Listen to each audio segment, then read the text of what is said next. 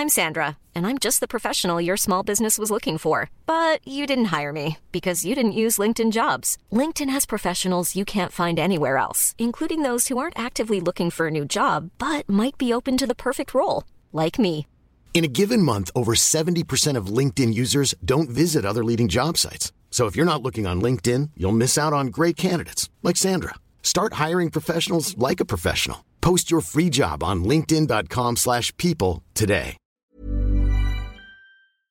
Propulsé par mademoiselle point com.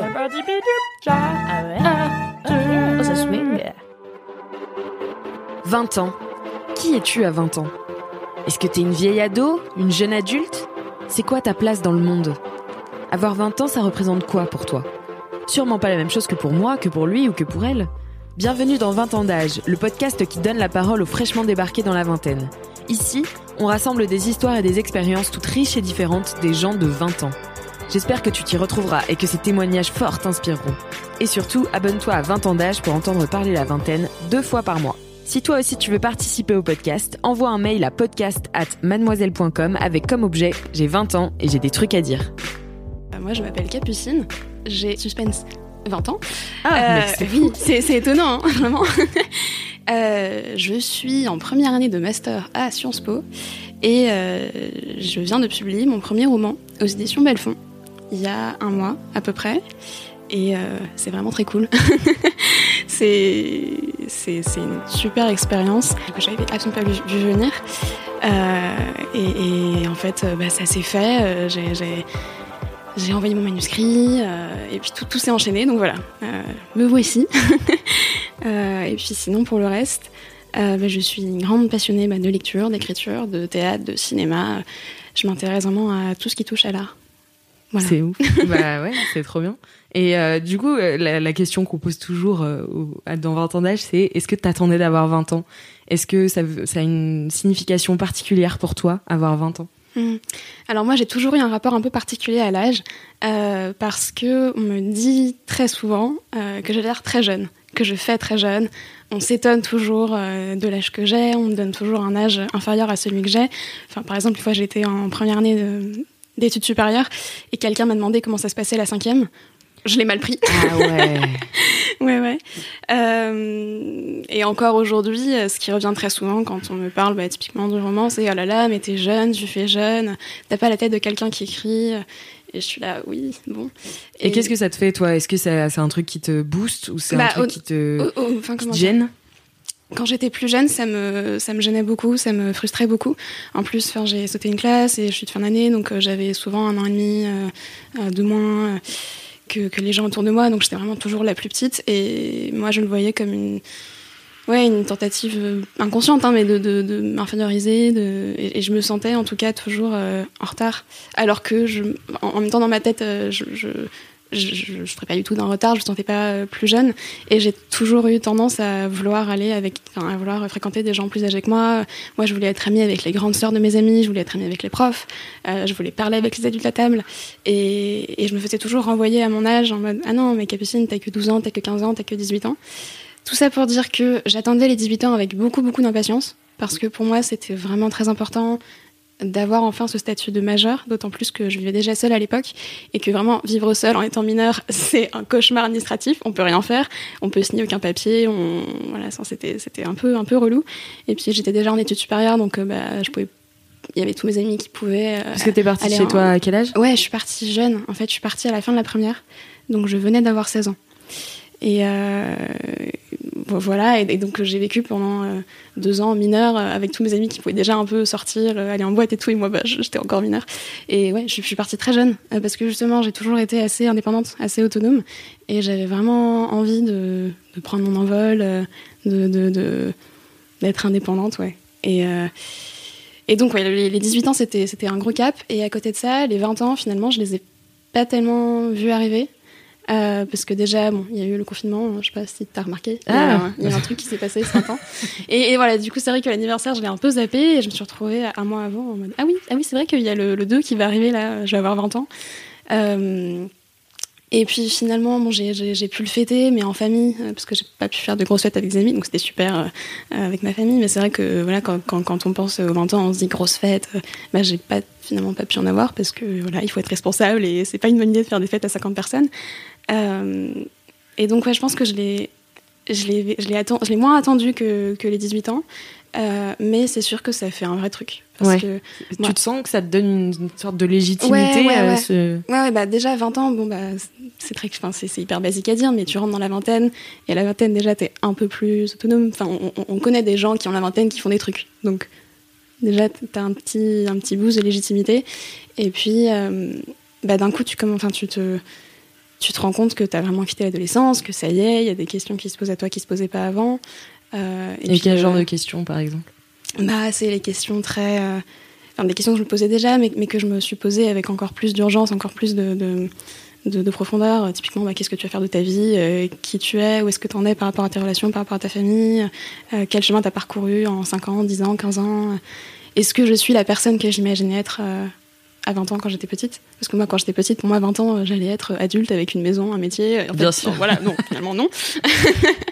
Et donc voilà, c'était un peu une espèce de, de, de bilan euh, d'un coup où je me suis dit ah ouais, ah ouais, j'ai vingt ans.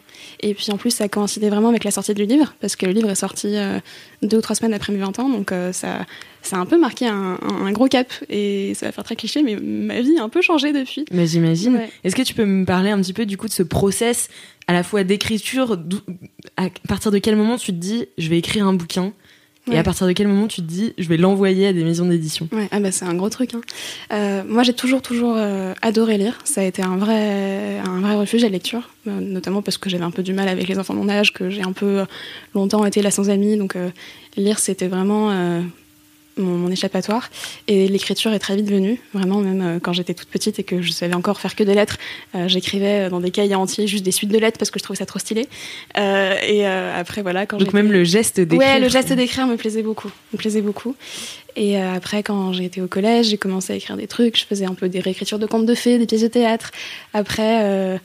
J'ai commencé à écrire des trucs un peu plus, un peu plus denses, euh, ce que je commençais à appeler des romans. J'ai notamment fait un plagiat total de Nos Salles Contraires de John Green. Voilà, moi je trouvais ça vraiment totalement innovant, euh, euh, hyper euh, nouveau. Après, j'ai fait un, un nouveau plagiat de euh, treize Reasons Why. Bien sûr. Voilà. Et puis non, après j'ai commencé vraiment à, à me plonger dans, des, dans, des, dans d'autres projets et vraiment j'écrivais beaucoup. J'ai, j'ai fini comme ça trois quatre romans.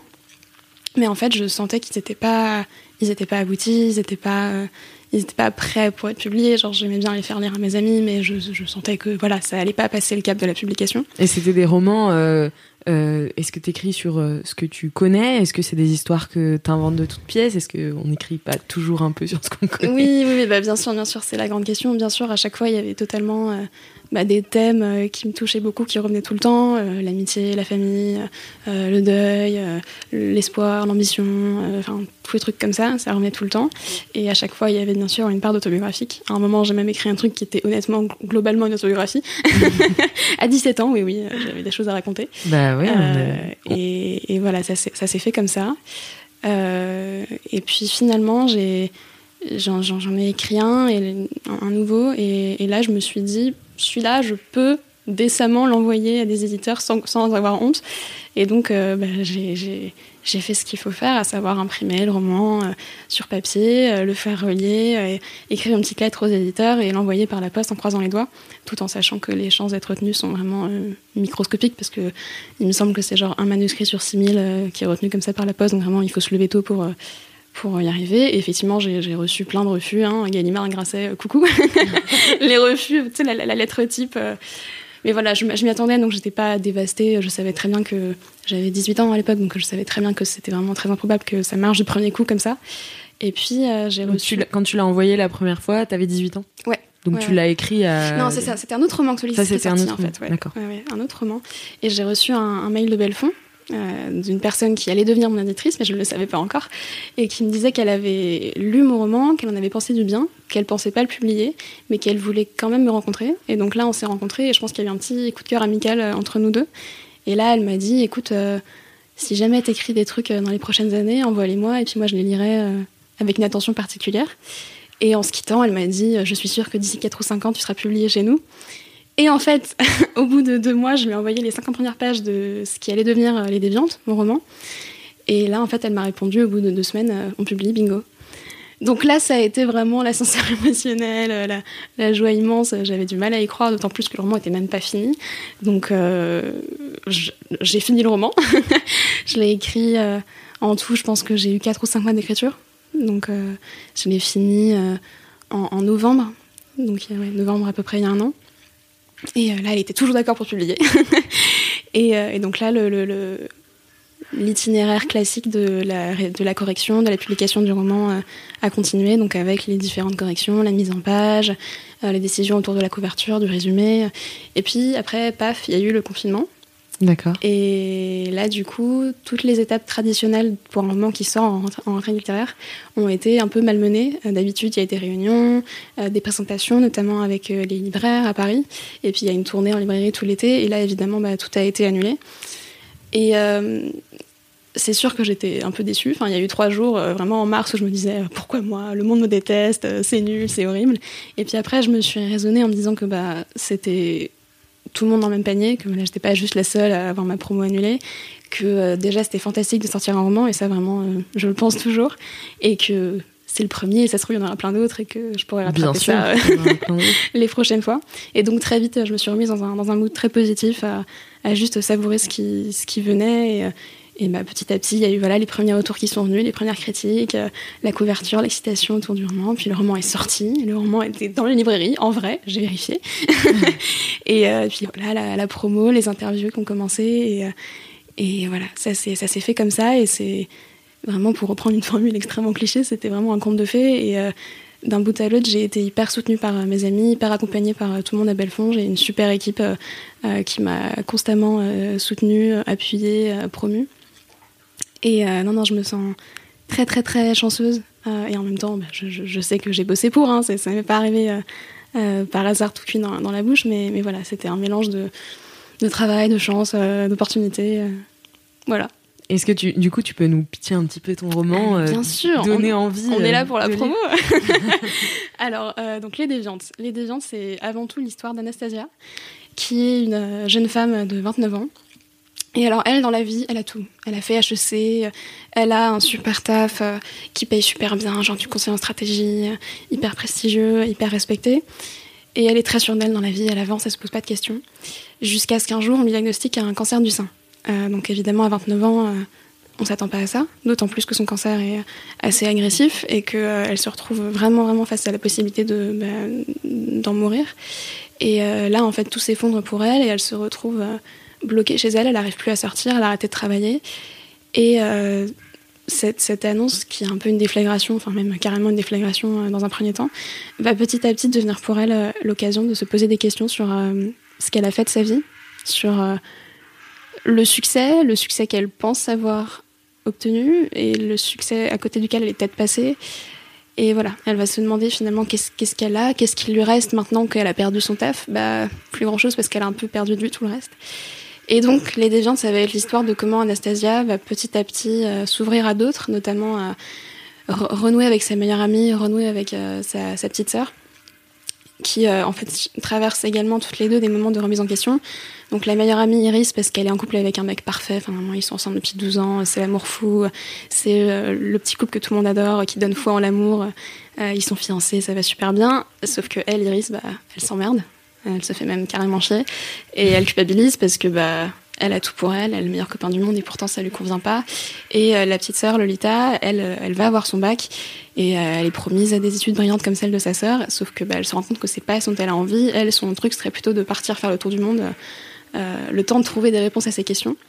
Et donc voilà, c'est ces trois femmes qui sont à des moments différents de leur vie, qui euh, traversent des épreuves différentes, vont finalement se réunir autour des mêmes questions qu'elles se posent et se soutenir et essayer de, de comprendre ensemble comment elles peuvent se libérer, comment elles peuvent s'émanciper, comment elles peuvent échapper à toutes les injonctions qu'elles subissent depuis toujours sur ce que c'est être quelqu'un qui a du succès, sur ce que c'est d'être une bonne élève, une gentille petite fille, une bonne copine, et, et voir si c'est possible de, de dévier un peu. J'ai l'impression que c'est quelque chose d'assez générationnel, ouais, de ouais, ouais. dévier de sa vie et de réfléchir au sens de sa vie, que les mmh. générations antérieures avaient moins peut-être le luxe de faire.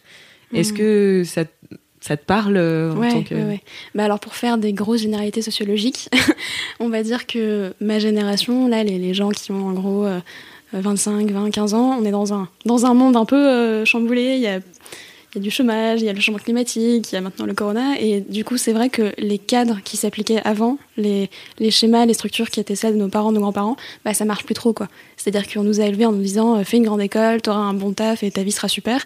Et on se rend compte que bah, pas forcément, parce que déjà, euh, les universités, les grandes écoles, euh, c'est un peu la galère. Après, on voit qu'il y a plein de jeunes diplômés qui sont au chômage. Et puis, on voit plein de gens qui, à trente ans, euh, démissionnent de leur, de leur C D I, qui vont élever des chèvres dans le Larzac.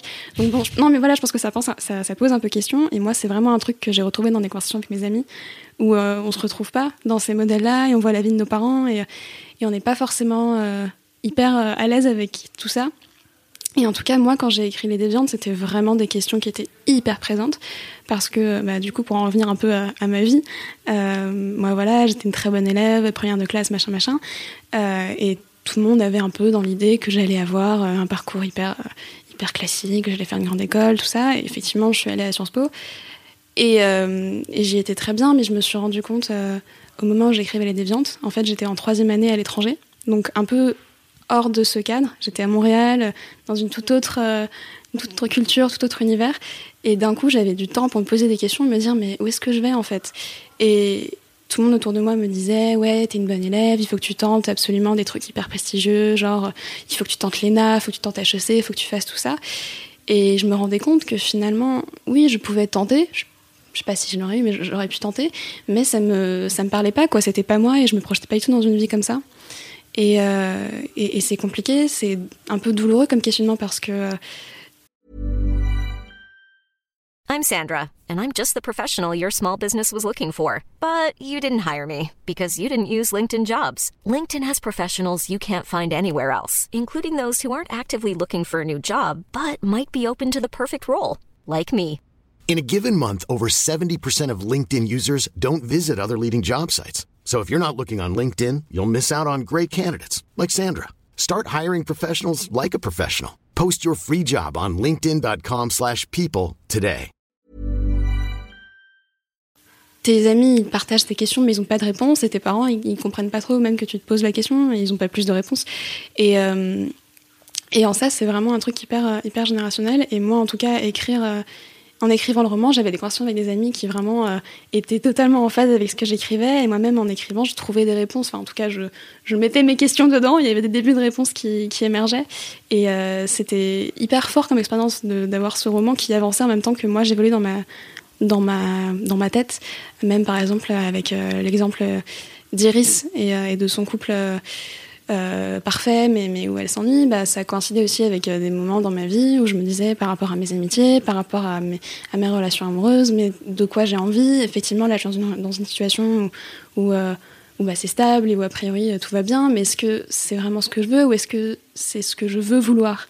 Est-ce que c'est ce que je veux ou est-ce que c'est don, ce dont on m'a convaincue que, que je voulais ? Et, euh, et en ça, j'espère que, que j'ai touché juste et, et que le roman touchera beaucoup de personnes de mon âge. Et des retours que j'ai eus, c'est le cas. Il y a beaucoup de, bah, de jeunes, en fait, comme moi, qui, euh, qui, ont, qui ont lu le roman et qui voyaient en Anastasia la personne qui pourrait devenir et qu'ils n'ont peut-être pas très envie de devenir. Euh, ou au contraire, euh, voilà, tout, tout est possible. Mais c'était assez intéressant de voir comment le roman touchait différemment certaines générations. Des femmes de l'âge de dix-huit ans, euh, des femmes de euh, l'âge de, de vingt-neuf ans, euh, des personnes encore plus âgées. Et, et chacune avait... une réponse très forte vis-à-vis de ce thème-là, de, des attentes sociales, de l'insertion dans la société, euh, du job, des enfants. Et voilà, dans le roman, j'ai tenté à ma mesure de, de critiquer un peu ça, de critiquer l'idée qu'on se fait en France de la réussite, l'idée du couple parfait, l'idée de la famille, des enfants, euh, et, et montrer que bah, c'est des modèles. Et ça peut tout à fait être une super vie. Enfin, voilà, si, si ton kiff, c'est euh, d'avoir euh, un C D I... Euh, une famille, des enfants, et puis à côté de partir en week-end et tout, bah, c'est trop cool, et vraiment, euh, fais ça.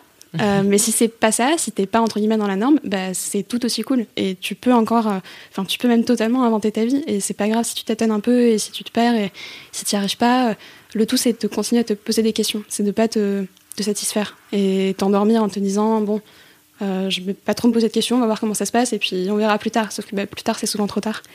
Et waouh, wow, c'était profond ce wow. que je viens de dire. Je wow. devais écrire des je devais... Oui, je devrais être romancière. Mais voilà, plus tard, c'est souvent trop tard. Et euh, moi, euh, bah, oui, j'ai que vingt ans, mais je me pose depuis très longtemps la question de mon avenir, de ce que je vais être, du sens de la vie, tout ça. Et, euh... Et est-ce que tu arrives à te projeter ? Est-ce que tu penses que c'est possible de se projeter ? C'est compliqué. C'est compliqué parce que, regarde, il y a un an, bah, il y a un an, j'avais pas du tout, du tout... Euh... la même vie qu'aujourd'hui, tu vois, j'arrivais au Canada, ma petite année d'études à l'étranger, bon, voilà, j'avais une petite idée de roman que je commençais à écrire, et puis un an plus tard, bam, le roman est sorti, enfin, c'est, j'aurais jamais pu l'inventer. Et de manière générale, dans la vie, tu te rends compte bah, que t'aurais jamais pu inventer tes rencontres, euh, t'aurais jamais pu inventer euh, tes, tes rencontres professionnelles, tes projets.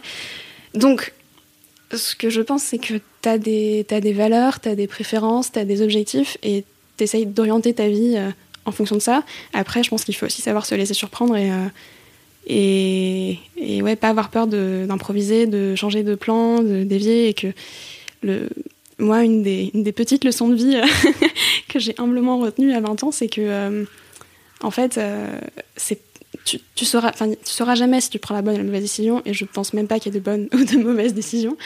Euh, les, les vrais reconnaîtront les, les petits trèfles. Euh, mais par contre, je pense que le seul moyen de ne pas regretter tes décisions, c'est de prendre tes décisions de façon honnête par rapport à toi-même et avec, comment dire, en assumant clairement ton, le, le fait que bah, voilà, c'est, c'est ta décision et tant pis si c'est la bonne ou la mauvaise. Parce qu'après, même si après coup tu t'es tenté de regretter, bah, tu sauras que t'as pris ta décision de façon hyper sincère et hyper euh, vraie euh, et fidèle à qui t'étais à ce moment-là. Et... Euh, Et du coup, tu peux pas vraiment regretter les décisions que tu as prises en étant honnête à toi-même. Même si c'est pas la décision que les gens autour de toi auraient voulu que tu prennes. Mmh. Et voilà, en tout cas, c'est... je sais pas de quoi mon avenir sera fait. Euh, j'espère qu'il y aura des romans, des gens cool et, et voilà. Mais, mais peut-être pas. Et en fait, euh, si ça me correspond pas, bah, je ferai autre chose et ce sera pas grave. Et si... Enfin voilà, c'est, c'est... En tout cas, moi, la leçon que je retire des Déviantes et dont j'espère qu'elle touchera les gens, c'est euh, fais comme tu le sens. C'est OK, c'est légitime. Et puis... Euh... Tu retomberas toujours sur tes pattes si tu restes fidèle à toi-même. Et euh, moi, ce qui m'a vraiment euh, euh, choquée dès, dès les premières pages mm-hmm. de ton bouquin, c'est que t'écris du point bah, de vue d'Anastasia. C'est un point de vue interne. Ouais. C'est ça. Mm-hmm. Euh, une femme qui a vingt-neuf ans, et ouais. toi, t'en as vingt. Ouais. Et comment, euh, comment t'arrives à te projeter autant dans tes personnages ? Comment tu mm-hmm. construis un personnage de roman ? ouais. Ouais. Euh, toi qui bah, n'as jamais... Je n'ai jamais eu vingt-neuf ans. Je n'ai jamais eu vingt-neuf je ans. Je peux le dire. euh, jamais eu de travail euh, non, non, non. et l'avoir je, quitté. J'ai pas fait H E C. Bah ça c'est la c'est la magie du roman, hein, c'est la magie des écrivains, c'est euh, d'arriver à se mettre dans la peau de quelqu'un euh, qui n'est pas soi, parce que si on pouvait écrire que sur soi, bah, ça, ça deviendrait très vite euh, très ennuyant. Euh, après voilà, c'est un c'est un vrai travail et c'est ce qui permet aussi, je pense, d'avoir un, un roman qui se tient, c'est de vraiment construire un personnage. Moi, ce que je fais souvent, c'est que je laisse les personnages vivre un peu dans ma tête avant de commencer à écrire. Et euh, alors, ça va paraître très, très abstrait, limite un peu euh, New Age, mais j'essaye de les projeter constamment dans des situations. Par exemple, je sais pas, je vais être euh, dans une conversation avec une amie, je me dirais ah tel personnage, il dirait plutôt ça. Je vais être, je sais pas, au restaurant, je me dirais ah tel personnage, il mangerait plutôt ça. C'est, c'est essayer un peu de, voilà, de le confronter à des situations. Euh, du réel, de, de, de l'éprouver un peu, de lui inventer des, des traits de personnalité au fur et à mesure. Et, euh, et comme ça, après, quand on se met à écrire, finalement, le personnage existe déjà. Et on peut juste le laisser exister. Et comme ça, on se fait un peu surprendre par sa réaction parfois. Et on sait plein de choses sur ce personnage, des choses qui d'ailleurs ne sont pas forcément dans le roman. Euh, voilà, mais il y a des choses que je sais sur Anastasia qui finalement ne sont pas dans le roman, mais pour autant, elle l'influence quand même, je pense. On va dire qu'elle a toute une vie en dehors du roman dans ma tête. et, euh, et donc voilà, comme ça... Euh, Avec le temps, euh, avec cette espèce, cette, euh, cette espèce d'exercice mental, on, on arrive à, à donner une personnalité au, au, au personnage. Et en tout cas, il me semble que c'est comme ça que j'ai fait pour, euh, pour mes personnages. Et puis après, évidemment qu'il y a une dimension autobiographique, dans le sens où chacun des personnages, bah, c'est moi qui les ai inventés. Donc évidemment qu'ils ont une petite part de moi, ils ne sortent pas de nulle part. Euh, voilà, euh, chacun des personnages partage des petits traits de personnalité avec moi, mais aucun n'est moi. Mmh. Et, euh, et bah ça c'est la... après voilà, c'est la magie du roman euh, de rendre des personnages crédibles alors qu'ils n'existent pas et d'arriver surtout à faire en sorte qu'ils touchent des lecteurs, même et surtout des lecteurs avec qui ils n'ont rien en commun. Mm. Et j'espère que c'est le cas. Bah franchement, moi je me suis beaucoup projetée. Enfin, mm. je trouve que direct, tu rentres dedans et tu vois exactement ce qu'elle veut dire ah, et t'as ouais, des ouais. phrases euh, assez courtes avec. Ouais. Euh... Ça c'est dans ma façon d'écrire aussi. C'est un truc qui est qui est assez important pour moi. En fait, j'ai, j'ai une façon d'écrire où euh, c'est un truc qui peut parfois perturber certaines personnes, c'est que je vais à la ligne après chaque mmh. phrase. Euh, alors déjà, c'est voulu, c'est conscient. Non, non, vous inquiétez pas, j'ai pas juste dérapé sur ma touche euh, Enter. En fait, c'est une façon pour moi d'en, d'entrer dans le monologue intérieur du personnage et de suivre un peu le fil de ses pensées. Donc il y a des moments où vraiment c'est toute petite phrase un peu saccadée mmh. parce que la personne, enfin le personnage est, est un peu paniqué ou alors est stressé ou alors est en train de, de rêver, je sais pas. Et donc là, voilà, ça va aller très vite, on enchaîne, tac, tac, tac, tac, tac. Après, il y a des passages qui vont être plus méditatifs avec des, des longues phrases, avec des virgules bien rythmées. Après, des moments, euh, je sais pas, où c'est hyper intense, il y a des gros paragraphes. Et en tout cas, pour moi, c'est une façon de rentrer en tête du personnage et il me semble je crois que c'est ce qui aide aussi les lecteurs à s'identifier au personnage, c'est que vraiment on est dans, dans leur tête et parfois ça oui, peut c'est être... c'est un vrai flux ouais. de conscience. Ouais, euh... c'est ça. Mm. Peu... Ouais, je suis Virginia Woolf de deux mille vingt. Et du coup, c'est intéressant aussi ce processus d'écriture. Combien de temps ça te prend? Parce que tu m'as dit donc, ouais. que tu rencontres l'éditrice et ensuite tu ponds cinquante pages en deux mois. Oui. Euh, comment ça se passe ton processus d'écriture? Alors, t'as les personnages en tête euh, d'abord et ouais. ensuite tu construis une histoire ou c'est... une ouais, intrigue et tu y incrustes mm. des personnages? Moi, j'ai vraiment les personnages euh, d'abord. En fait, euh, j'avais cette idée d'une femme qui avait un cancer très jeune et qui se posait des questions sur sa vie. Euh, mais après, voilà, j'ai besoin d'avoir des personnages qui, finalement, créent l'intrigue au fur et à mesure. Le, le fait d'avoir ces deux personnages qui ont ces personnalités respectives, bah, ça va créer tel arc, et cetera.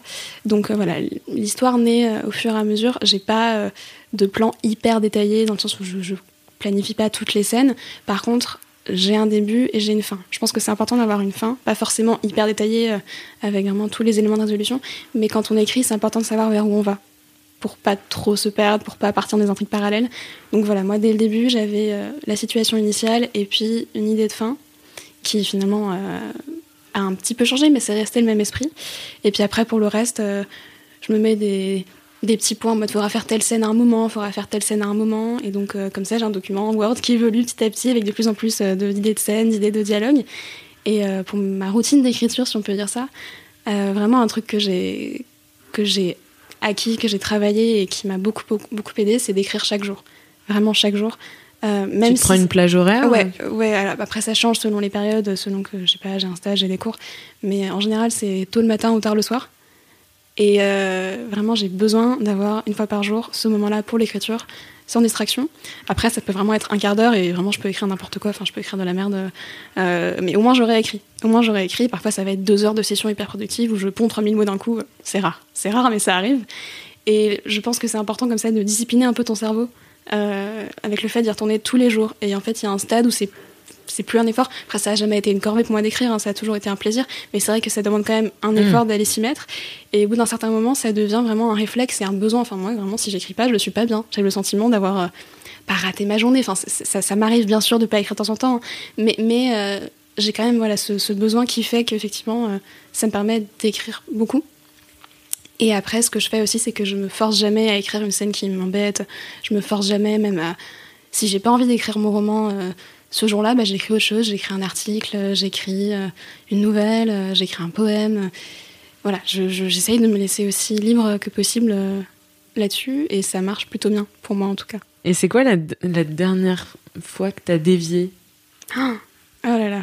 Mais on dévie un peu tous les jours, non? Ouais, j'espère. Ça veut dire que tu te poses des non, questions. Non, mais ouais, mais... ouais, ouais, bah il y en a... Il y en a souvent. Euh, bah, typiquement, tu vois, euh, par rapport à... À Sciences Po, je me suis beaucoup posé la question de quel master je devrais faire. Est-ce qu'il faut que je fasse un master bien professionnalisant? Est-ce qu'il faut que je fasse euh, complètement autre chose, que je parte de Sciences Po? Et euh, moi, je me dirigeais beaucoup vers le journalisme. Je pensais que c'était vraiment euh, ma vocation. En fait, j'ai fait un stage en journalisme et il y a des trucs qui m'ont plu, mais je me suis rendu compte que c'était pas du tout euh, le milieu dans lequel je voulais euh, exercer. Enfin, c'était un grand journal parisien... Euh, Voilà, c'était vraiment genre le stage de journalisme en or, et je me suis rendu compte que ça me plaisait pas, et que moi, si je faisais du journalisme, j'aimerais plutôt être dans, une, dans un truc un peu plus cool, genre Mademoiselle. Non, mais elle voilà. glisse sa lettre de elle motivation. Lettre, voilà. Non, mais voilà, mais... mais euh, et que, en tout cas, je me reconnaissais pas trop dans ce journalisme, on va dire, un peu plus institutionnel. Et donc, bah, la réflexion de ma troisième année, ça a été de renoncer un peu à faire des études de journalisme classique, et de faire autre chose. euh, même si vraiment autour de moi les gens étaient hyper surpris parce que ça faisait dix ans que je disais je serai journaliste quand je serai plus grande, et, et d'un coup je disais mais en fait non, pas, pas l'école de journalisme, et, euh, et c'est sûr que bah, c'était un peu flippant de me dire bah, peut-être que je me ferme une porte là-dessus, et en même temps je suis allée vers un autre master qui me paraissait plus me correspondre, euh, un master en communication, médias et industrie créative, parce que du coup ça me permet de rester un peu ouverte à tous les mondes qui me plaisent, à l'édition, au journalisme, euh, au cinéma, aux jeux vidéo, et de prendre le temps, encore une fois, de trouver des réponses et de me laisser un peu, euh, un peu guider là-dessus. Donc après, voilà, ça reste une déviance minime, hein, parce que je reste dans un master, je reste dans des études, je reste à Sciences Po. Mais en tout cas, à mon échelle, c'était un, c'était un vrai truc, quoi, de me dire, euh, bon, bah, je sens que le journalisme, euh, oui, ça pourrait me convenir, hein, c'était pas du tout l'enfer, il y avait plein de trucs cool, mais c'est pas moi, c'est pas moi, et, et je vais y aller, et je sais qu'il y a des gens qui étaient un peu perplexes autour de moi, en se disant, mais qu'est-ce qu'elle fait ? Elle se tire une balle dans le pied, elle aurait totalement eu les moyens de le faire, et elle le fait pas. Et moi, j'étais assez sûre de mon coup, et je, je, je, voilà, je reste assez sûre de mon coup, même si je ne sais pas ce qui va venir. Je pense que, à ma petite échelle, c'était déjà un, une, une jolie déviance.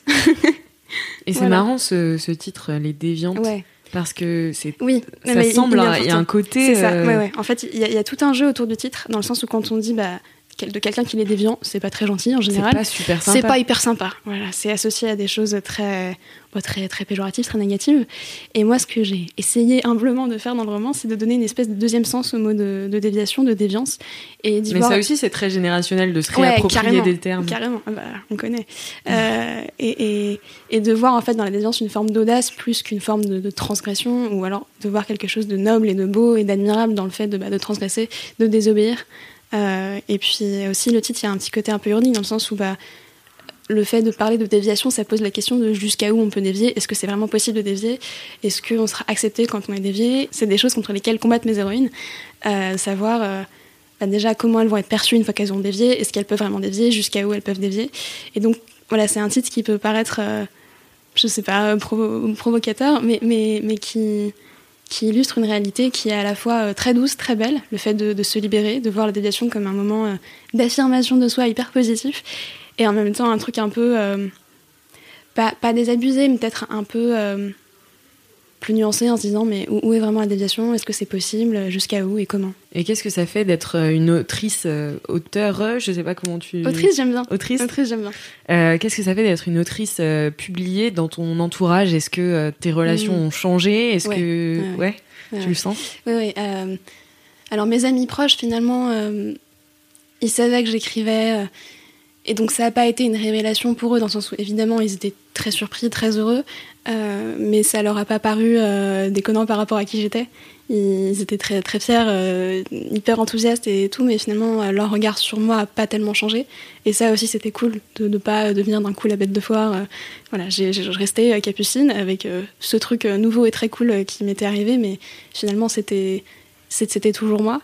Après, les gens que je connais, enfin, dont j'étais un peu moins proche, là, j'ai vraiment senti un vrai truc en mode « Oh là là, maintenant, euh, c'est une écrivaine, euh, peut-être qu'elle est connue, qu'elle a de l'argent. » Alors, non, je, je, je ne suis pas devenue milliardaire, désolée. Hein.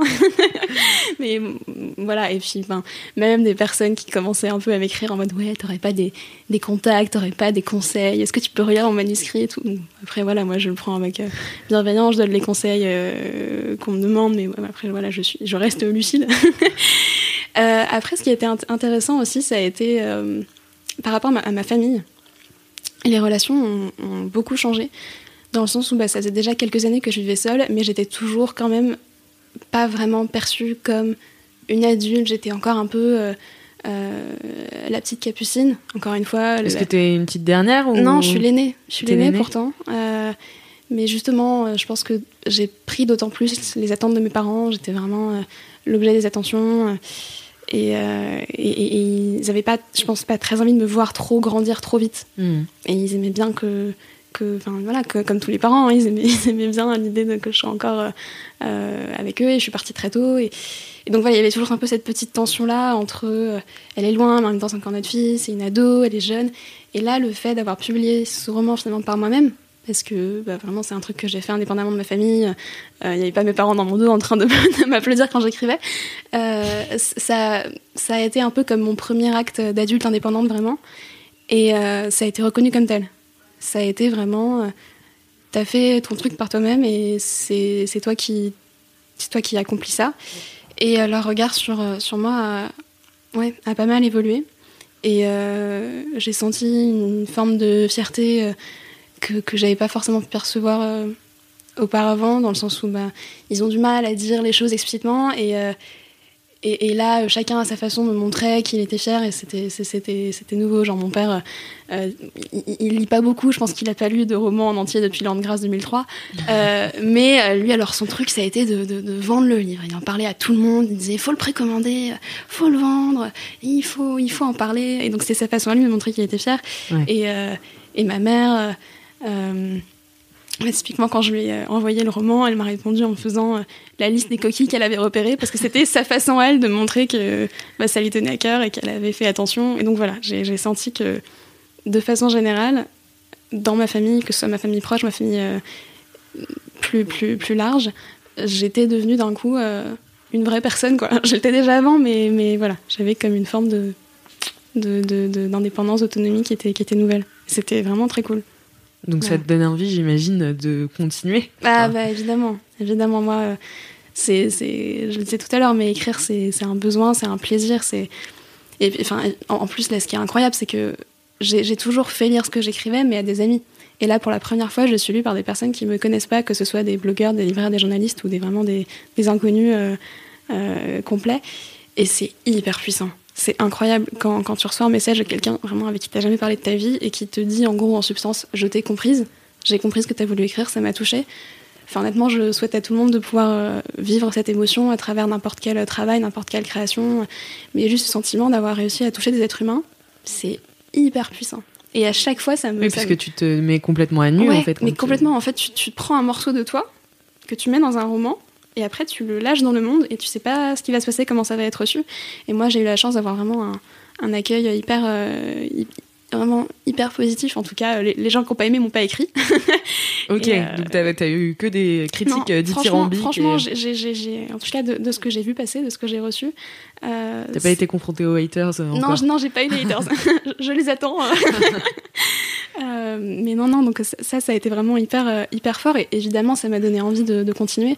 Moi, j'ai toujours des, des, des, des projets de romans sur le feu, j'ai toujours euh, cette ambition-là euh, d'arriver peut-être un jour à en vivre. Alors, c'est, c'est pas facile, hein, parce que le, le monde de l'édition, c'est pas forcément, euh, le, on va dire, le, le, l'univers dans lequel il faut vous lancer si vous voulez être riche. Euh, mais voilà, moi, je, je, j'ai envie, j'ai envie d'écrire, j'ai, j'ai cette, euh, c'est cette flamme-là, cette passion-là, et... et Et en tout cas, j'ai envie de continuer euh, d'écrire aussi longtemps que possible, tant que, tant que les lecteurs euh, sont intéressés par ce que j'ai, par ce que j'ai à raconter. Et t'as déjà été confrontée au syndrome de la page blanche, ou c'est un mythe euh, pour toi? Alors, je touche du bois, voilà. Mais pour l'instant, non. Parce que justement, j'ai ce côté où euh, si un jour ça veut pas, bah ça veut pas, et je fais autre chose en fait. J'ai, euh, j'ai un blog depuis, que, depuis des années. Euh, Qui s'appelle comment ? euh, Mademoiselle Boukine, vous pouvez y aller. C'est très bien, je recommande. Donc là, ce blog, je l'ai créé quand j'avais, euh, quand j'avais treize ans, et donc c'est un, un blog un peu littéraire, culturel, tout ça. Et euh, bah, mine de rien, ça a aussi beaucoup forgé ma plume, parce que bah, j'écrivais deux ou trois articles par semaine euh, bah, pendant six ans et demi. Donc bah, à, force, euh, à force, tu prends quand même un petit, une petite habitude. Euh, et et bah, notamment, ça m'aidait beaucoup bah, quand vraiment il y avait des jours où j'avais pas trop, trop d'idées sur, sur mes romans. Bah, hop, je basculais vers une petite critique, et mine de rien, bah, ça me faisait quand même euh, écrire, réfléchir, créer. Et euh, non, j'ai, j'ai jamais vraiment eu la page blanche. Après, il y a eu évidemment hein, des projets qui n'ont pas abouti, des trucs où finalement ça marchait pas, mais je le prenais pas comme une tragédie en mode oh là là, euh, euh, je suis un échec. C'était plutôt bon bah c'était pas le bon projet au bon moment, c'était pas une idée finalement à, à creuser, et puis voilà, je passe à autre chose. Trop bien. Bah, je, je te le souhaite alors que. Merci beaucoup. Et euh, pour finir euh, cette interview, oui. Qu'est-ce que tu dirais à l'ado que tu étais? Quelle leçon t'as appris cette année de tes vingt ans mm. euh, que tu pourrais donner à l'ado que tu étais? euh, Alors l'ado que j'étais, m- moi, moi j'ai une adolescence un peu un peu douloureuse. J'ai, enfin voilà, j'ai, j'ai un peu traversé des, des moments compliqués de, de solitude, de harcèlement, et cetera. Et euh, déjà la première chose que je dirais à l'ado que j'ai été, c'est c'est bientôt fini. Ça va passer plus vite que ce que tu crois, vraiment. Et bientôt, là, tu, tout ce qui te rend tellement triste, tout, tout, tout ce qui te pèse, en fait, tu vas te rendre compte que vraiment, c'était rien. Genre là, ces filles qui sont pas gentilles avec toi, mais dans cinquante ans, on n'aura rien à faire de ce qu'elles font. Euh, et toi, il y a plein de choses qui t'attendent, et, euh, Et après, voilà, là, là je commencerai à pleurer, à être très, ému, très, très émue en mode « ça va aller, tu peux le faire, tu vas voir, les lendemains meilleurs arrivent ». Et euh, voilà, ce serait à peu près la substance de ce que je dirais. C'est serre les dents, c'est bientôt fini l'adolescence, et euh, continue tes trucs, là, continue de, tes livres, tes pièces de théâtre, euh, tes films. Tu vas voir, ça va te mener à des trucs un peu chouettes. Ouais, c'est clair. Bravo en tout cas. Merci beaucoup. Et merci d'être venue dans vingt ans d'âge. C'était merci vraiment top. Merci d'avoir reçu. Merci à toi, auditrice, auditeur, d'avoir écouté cet épisode et j'espère qu'il t'a plu. Si c'est le cas, tu peux parler de ce podcast autour de toi, mettre cinq étoiles à vingt ans d'âge sur Apple Podcast et nous laisser un commentaire. Et si tu as vingt ans et que tu veux participer au podcast, envoie un mail à podcast arobase mademoiselle point com avec comme objet « J'ai vingt ans et j'ai des trucs à dire ». À bientôt dans vingt ans d'âge.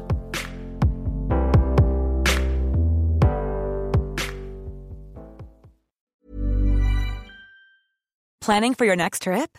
Elevate your travel style with Quince. Quince has all the jet-setting essentials you'll want for your next getaway, like European linen, premium luggage options, buttery soft Italian leather bags, and so much more. And is all priced at fifty to eighty percent less than similar brands. Plus, Quince only works with factories that use safe and ethical manufacturing practices.